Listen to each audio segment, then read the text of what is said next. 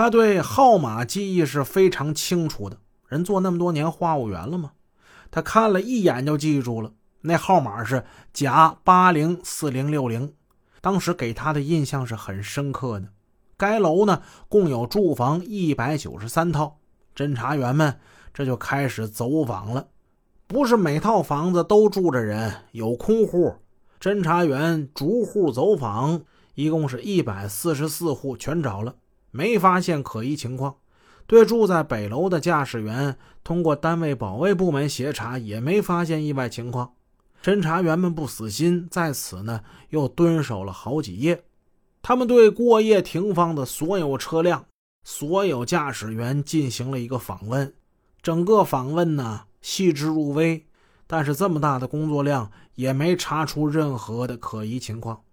在专案组点上紧张工作的同时，全市面上的工作也在紧锣密鼓的铺开，以人找案。各级公安机关在北京全市范围之内摸排这名犯罪嫌疑人，对旅馆、饭店、出租房等等场所吧进行了一个大排查，发动监所在押人员，揭发检举。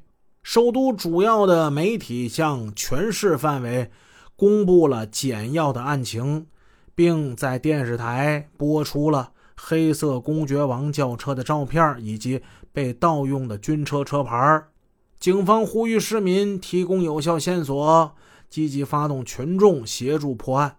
北京市公安局结合枪支管理法，在全市还大张旗鼓的开展收缴非法持有枪支的专项斗争，对群众提供的涉枪线索，特别是军用枪支线索，花大力气一查到底。与此同时，根据北京市委、北京市政府的统一部署，全市金融商业网点、医院等易发案部门全部抓内部安全防范，教育职工提高安全防范意识，并不断改进完善各种防范措施。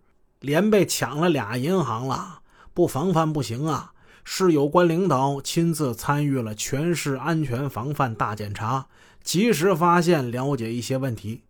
排除不安全隐患，应该说呀，这些亡羊补牢的措施为日后破案、抓获犯罪嫌疑人打下了很好的社会基础。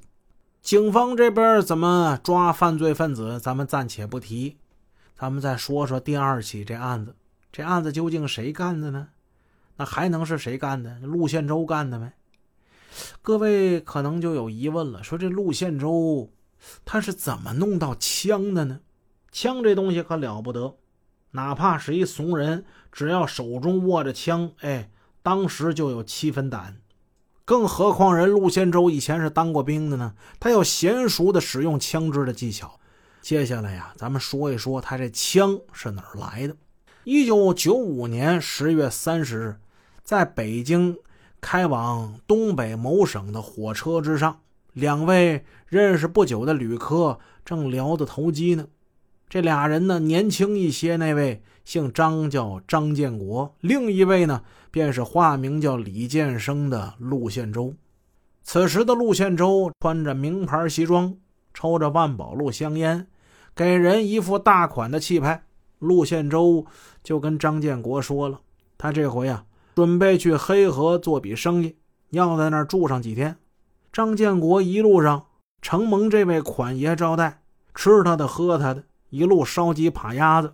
他正愁找不到报答的机会呢。他拍着胸脯说：“你呀，到了黑河，那你就吃啥住啥，你就全包给我了啊！你就不用担心这个了，哥们儿给你安排的妥妥的。”第二天呢，这火车到了黑河了。张介绍路进驻了国际饭店。张建国把自己的铁哥们儿。姓蔺，叫蔺刚，介绍给陆宪洲。这人姓蔺呐啊，将相和那个蔺相如那个蔺。一连几天，张蔺二人呢尽地主之谊，陪着陆宪洲下馆子，游风景名胜。听说陆宪洲好玩两把，走走走，咱们黑河本地有地下赌场，走那上那玩去。有一天呢，陆宪洲提出，咱们这地方有没有靶场啊？嗯，想玩玩枪，令刚呢说有有有啊，我们这还真有一射击场，走走走。